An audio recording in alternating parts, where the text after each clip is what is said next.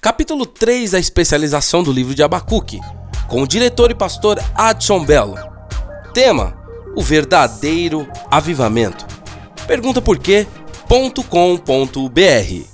Capítulo 3. Eu escrevi aqui na lousa a palavra aviva. Aviva. Você não escreveu, escreva aí, por favor. A escrita hebraica é sempre da direita para sempre. Então começa a escrever lá do Het, Yud e Re. São letras do alfabeto hebraico. O alfabeto hebraico tem 22 letras. Quantas letras? 22. E a primeira letra qual é? Aleph. E o Aleph não tem som. É. Quando na escrita ele não tem som. Esses pontos embaixo, está vendo aqui, ó? Tá vendo aqui? Isso aqui são as vogais. Porque no hebraico não tem vogal. Então foi acrescentado pelos maçoretas as vogais para facilitar a compreensão da escrita. Entendeu? Maçoreta não tem nada a ver com maçônico, não. Não.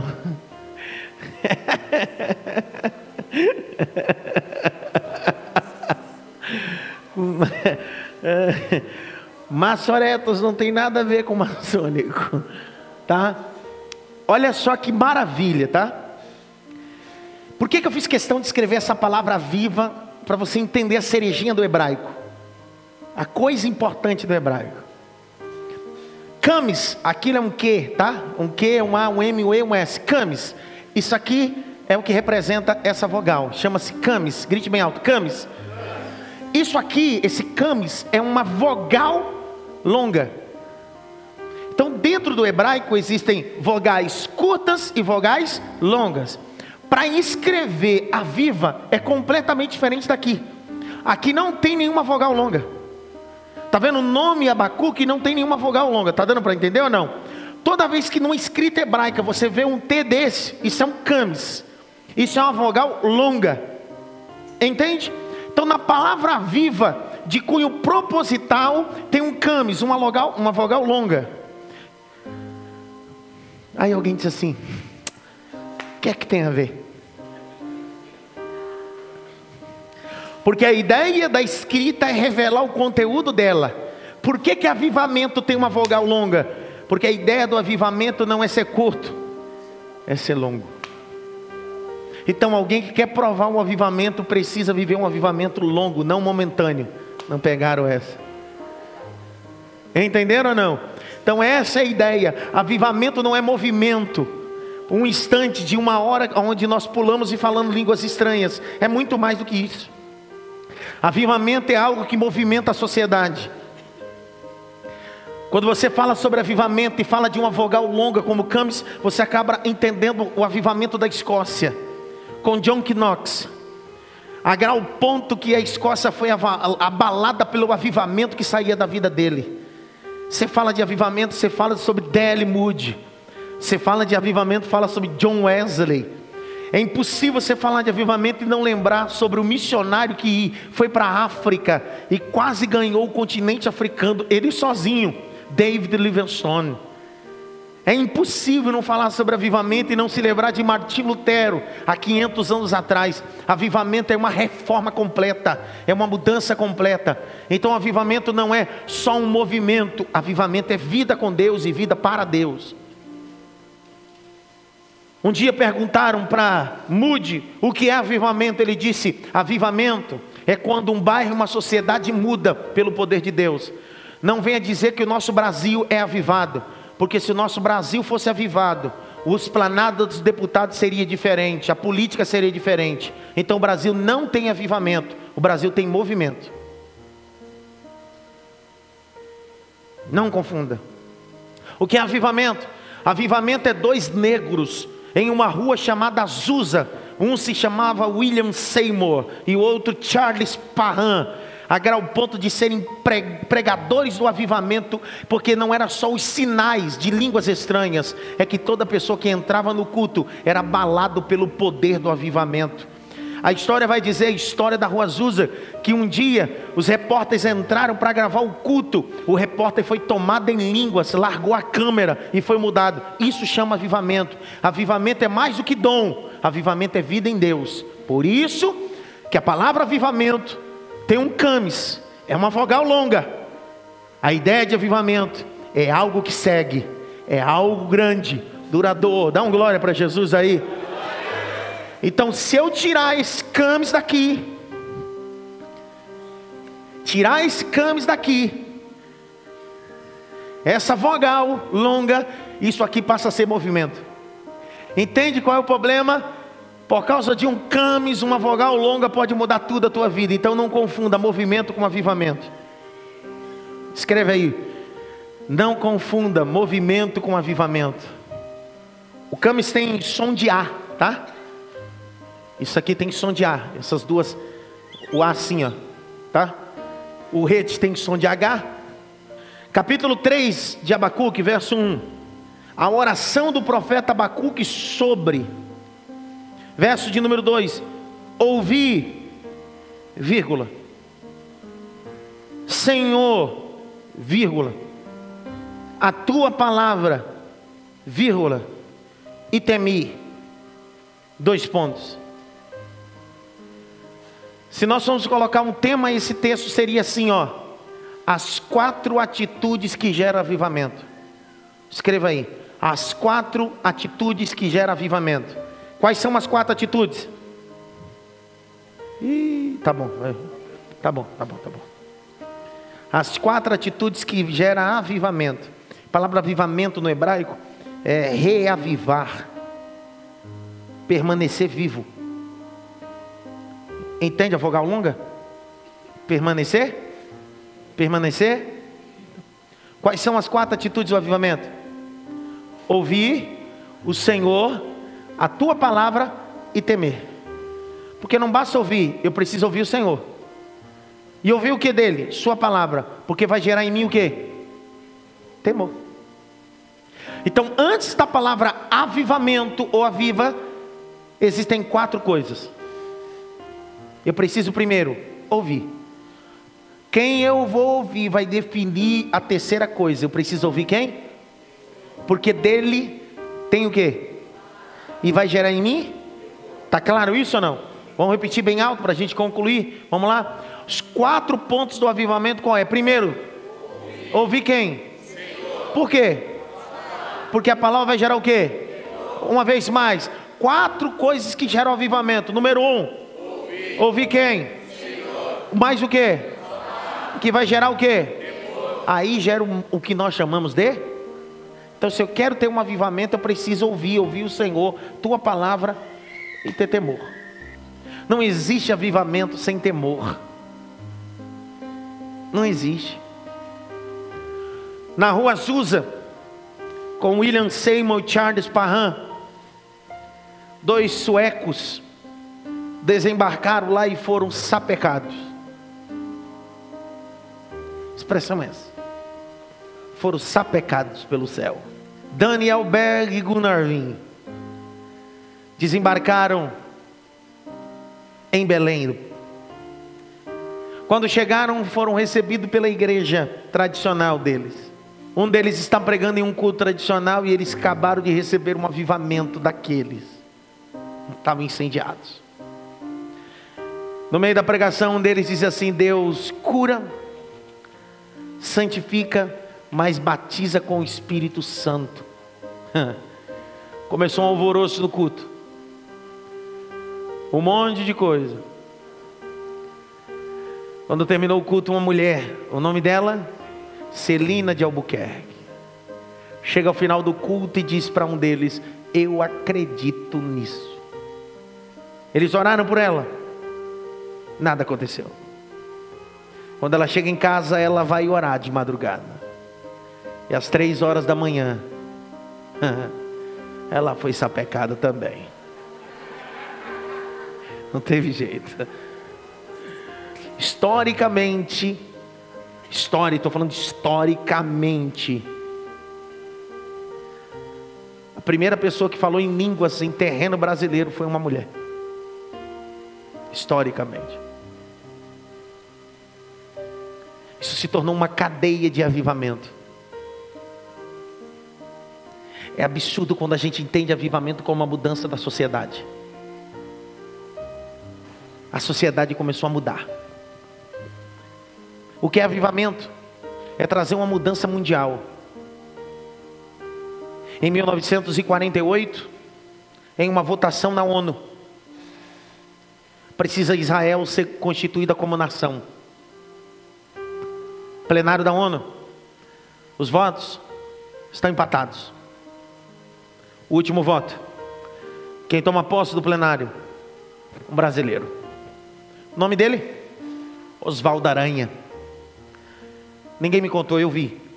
Quando você desembarca em Tel Aviv, é proibido naquela nação ter estátua. Dois bustos tem naquela nação: o busto do profeta Elias e o busto de Oswaldo Aranha. Porque Oswaldo Aranha toma posse. E antes de fazer o seu voto, que decidiria tudo sobre Israel, ele diz bem assim: a Bíblia diz que aquele que abençoar Israel será abençoado.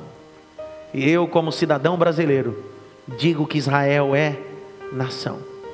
Você precisa entender que nós estamos dentro de uma América, no meio cercado de tanta pobreza, e o Brasil é o que é, porque um homem entendeu o que era avivamento. E avivamento é muito mais do que línguas estranhas ou revelação. Avivamento é mudança de terra e de sociedade. Grite bem alto: avivamento.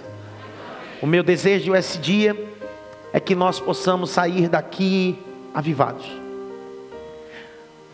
Com camis, uma vogal alogada.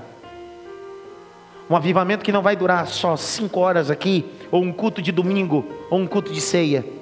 É um avivamento que nós levamos para a universidade escritório, para metalúrgica, na rua trabalhando de motoboy ou de motorista, dentro de casa com os nossos filhos ou esposa, para que eles possam olhar para nós e dizer bem assim: avivamento não é só língua estranha, avivamento é mudança.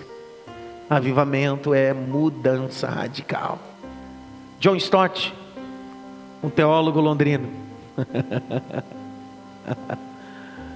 Ele tem um livro chamado Discípulo Radical. Se você nunca leu, eu te convido a ler esse livro, vai mudar seu conceito sobre discipulado. Em um dos seus relatos sobre a excelência de ser um discípulo radical, John Stott diz bem assim: é impossível alguém que teve um encontro com Jesus e não mudou radicalmente, porque se esse mesmo não mudou radicalmente, não foi com Jesus que ele se encontrou. Por quê? Porque alguém que tem um encontro com Jesus, há um avivamento que queima dentro dele. Avivamento é uma chama no caminho de Emaús, quando os dois discípulos estão caminhando, indo embora, Jesus vai ao encontro deles. Jesus vai caminhando ao lado deles. Jesus chega em um lugar e eles dão um privilégio de Jesus partir o pão. E Jesus dá graça.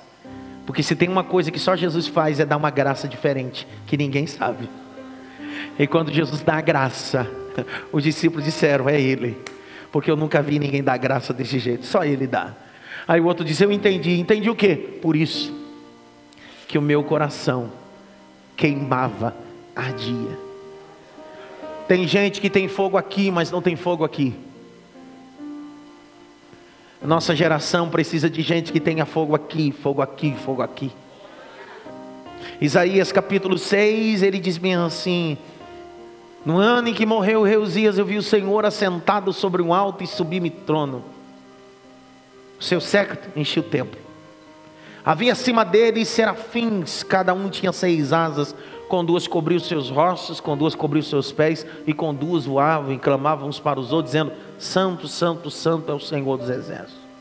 E eu disse: Ai de mim, que sou um homem de lábios impuros, e habito num povo de impuros lábios.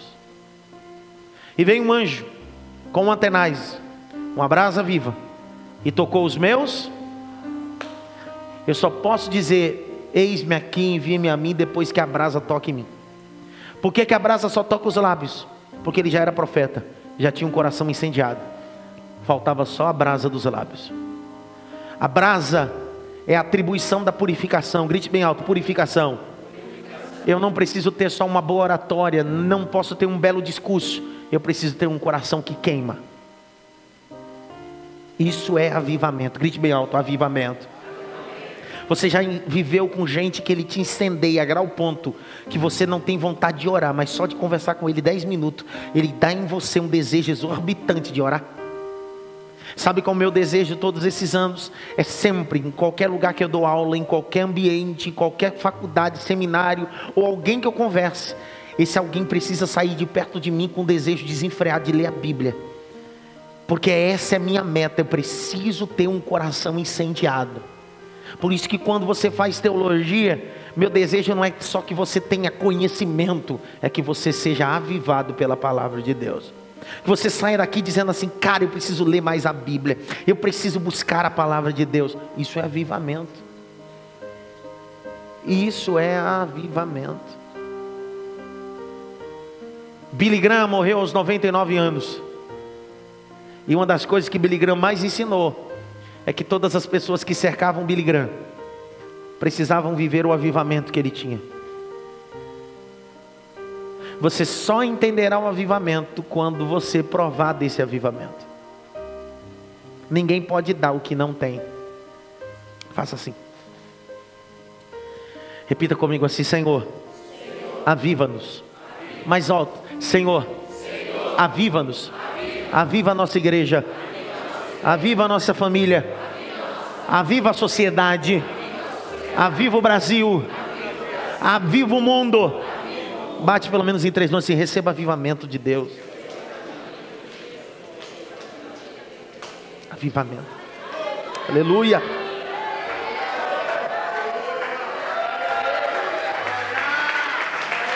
Aleluia.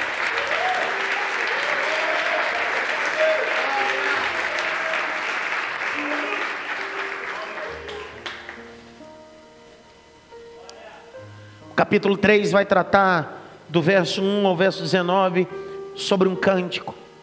Você só pode cantar quem tem avivamento. Porque veja que em alguns textos hebraicos são tratados rabinos no capítulo 3 como a oração misturada com louvor. Se você for mais profundamente em alguns textos rabínicos ortodoxos, eles vão divergir dizendo bem assim: havia momentos que Abacuque cantava e havia momentos que ele orava ao mesmo tempo. Eu só remeti uma única coisa: quem mistura oração com adoração, alguma coisa muda. E a única coisa que eu pensei foi dois camaradas chicoteados, ensanguentados, dentro de um cárcere.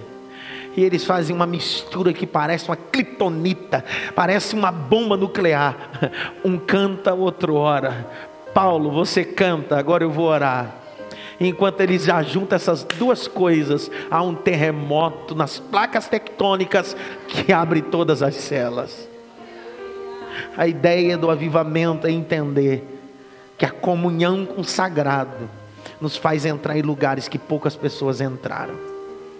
Ser avivado é fazer as coisas com a alma e o coração, menos com a profissão. Não tem ninguém que fale sobre avivamento como Paulo. Porque Paulo vai dizer bem assim: Eu passei necessidade, mas preguei o Evangelho, não fui pesado para vós. Paulo está dizendo assim: Eu sei o que é avivamento, minha motivação não está no dinheiro, está no Evangelho de Deus. Avivamento.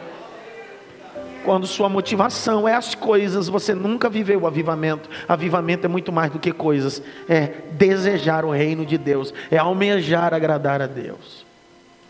Por isso que é um camis é uma vogal alongada. É um avivamento que vai incendiando pessoas. Um dia um homem chegou numa cidadezinha no interior da Inglaterra.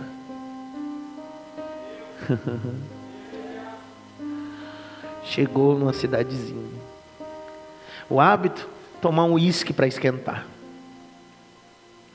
Ele chega no balcão do bar e diz: põe um uísque. Ele disse: aqui nós não usamos, não bebemos uísque. Ele disse: é um absurdo. Por que, que vocês não bebem? Porque passou um homem chamado Mude aqui. É avivamento. Por onde você passa, os hábitos mudam. Por onde você passa, a sociedade muda. Isso é avivamento. Isso é avivamento. Esse é o poder do avivamento. A pergunta é: será que somos mais avivados ou movimentados? O que somos de verdade? Você está promovendo o avivamento ou movimento? Pergunta por quê? Porque o avivamento às vezes só alcança uma pessoa, o movimento alcança um monte. Alguém diz assim: está isso na Bíblia? Tá. João 5 diz assim: E havia um tanque em hebreu chamado Betesda, tinha cinco alpendres, e o povo se reunia ali por quê? Porque de tempo em tempo um anjo movimentava as águas. Sabe qual é o problema do, do movimento? É que a gente sabe que é de tempo em tempo. Não é todo dia, é de tempo em tempo. Agora, avivamento, todo dia. Atos capítulo 2, Atos capítulo 3, Atos capítulo 4 diz: E a igreja crescia no avivamento, e o Espírito Santo acrescentava cada dia, cada dia, cada dia, cada dia, cada dia. Não é movimento, é avivamento. Quando você vive no movimento, você se preocupa com o anjo e com a água, e você nem percebe que o dono do avivamento chegou na beira do poço. Não toque pelo menos em três assim: você precisa ser avivado.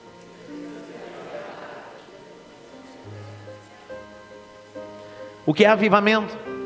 Eu contei outro dia aqui, acho que em uma pregação em sala de aula.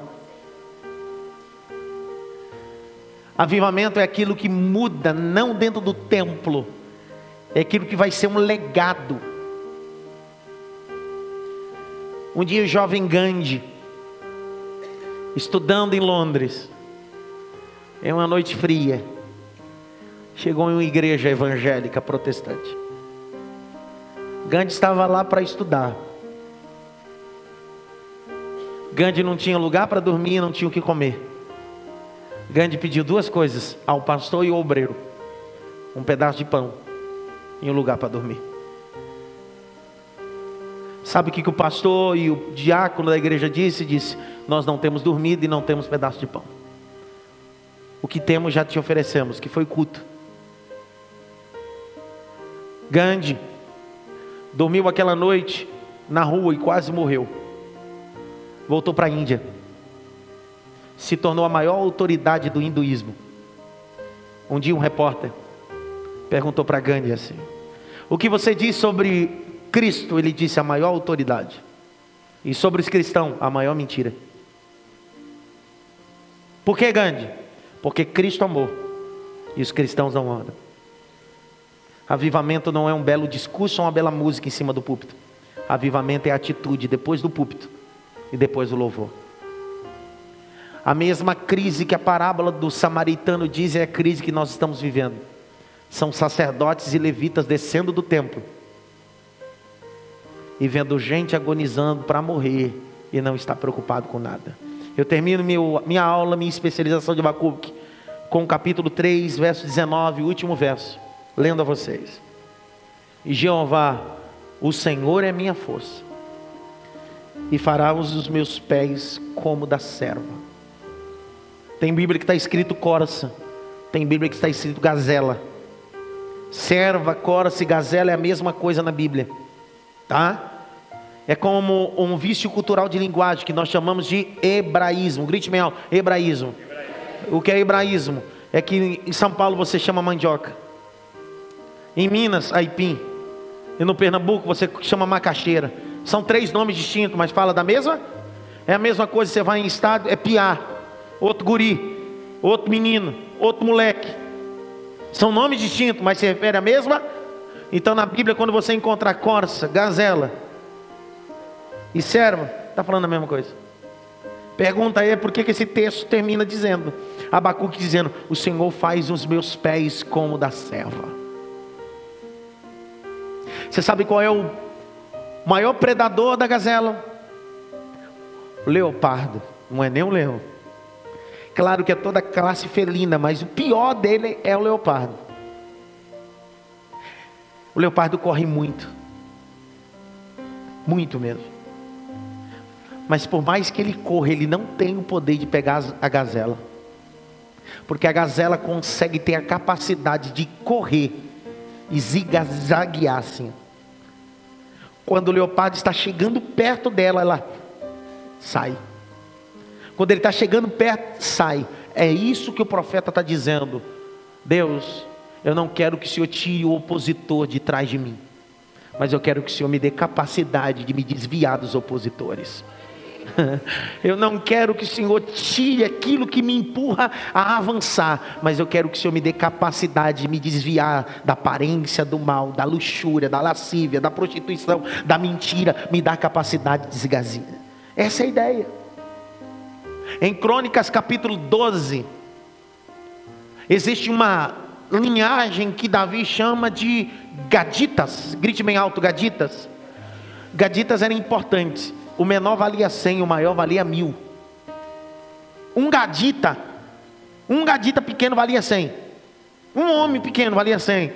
E um homem grande valia mil. Aí o texto diz assim: E eles eram ligeiros como os pés da corça. E eu termino dizendo: Porque Abacuque termina o livro falando sobre os pés da corça. Porque quando ela caminha e vai se desviando do leopardo, às vezes ela caminha para um rochedo, para um lugar que parece que não tem saída. Ela é encurralada. O leopardo felino diz: Agora eu peguei ela. Agora não tem para onde ela correr. Ela está encurralada. Mas os pés da coça têm uma cavidade importante. Ela é o único animal que ela consegue saltar na rocha e cravar a sua pata na rocha. Então, quando ela é encurralada, ela começa a saltar na rocha. Ela vai subindo. E o leopardo não consegue escalar. Ele está dizendo: quando eu me sentir encurralado, eu vou cravar os meus pés na rocha, que é o Evangelho. E o diabo não vai tocar naquilo que é meu. Eu termino essa especialização dizendo para vocês que avivamento é muito mais do que línguas estranhas, muito mais do que profecia é um camis alongado, é uma vogal alongada. É algo que sai do templo e afeta a sociedade. Ontem eu passei mal. Eu fui a um médico. Eu dou aula há 10 anos. Tem gente que foi meu aluno que eu nem sei mais quem é. Quando eu cheguei lá, eu fui atendido no hospital. Daqui a pouco chegou um enfermeiro-chefe. Ele disse: Professor, pegou minha ficha, me levou para o atendimento. E eu fiquei olhando para ele, não conheço ele. Não conheci ele. Não. E eu disse, meu Deus, quem é ele? Ele disse, o senhor não está reconhecendo eu? Eu disse, não. Eu fiz um curso de obreiro com o senhor, dez dias. Falta só pegar o diploma lá. Não peguei. Pastor, eu traí minha esposa. O pastor me expôs na igreja.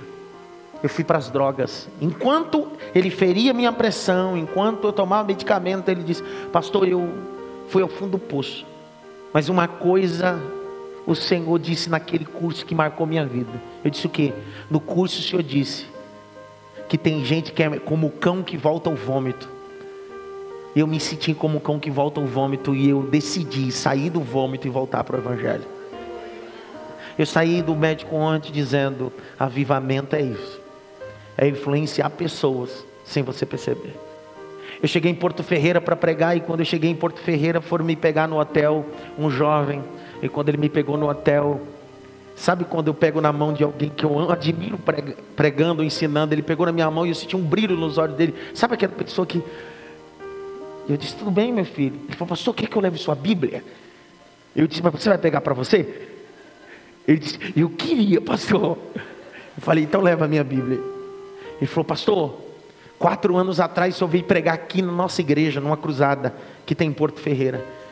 O Senhor me chamou, os jovens na frente. O Senhor colocou a mão na minha cabeça, no meio de jovens. O Senhor disse assim: Filho, receba unção, você será um grande pregador. Pastor, eu virei um pregador, pastor. É o poder da influência, o avivamento que Deus tem em você.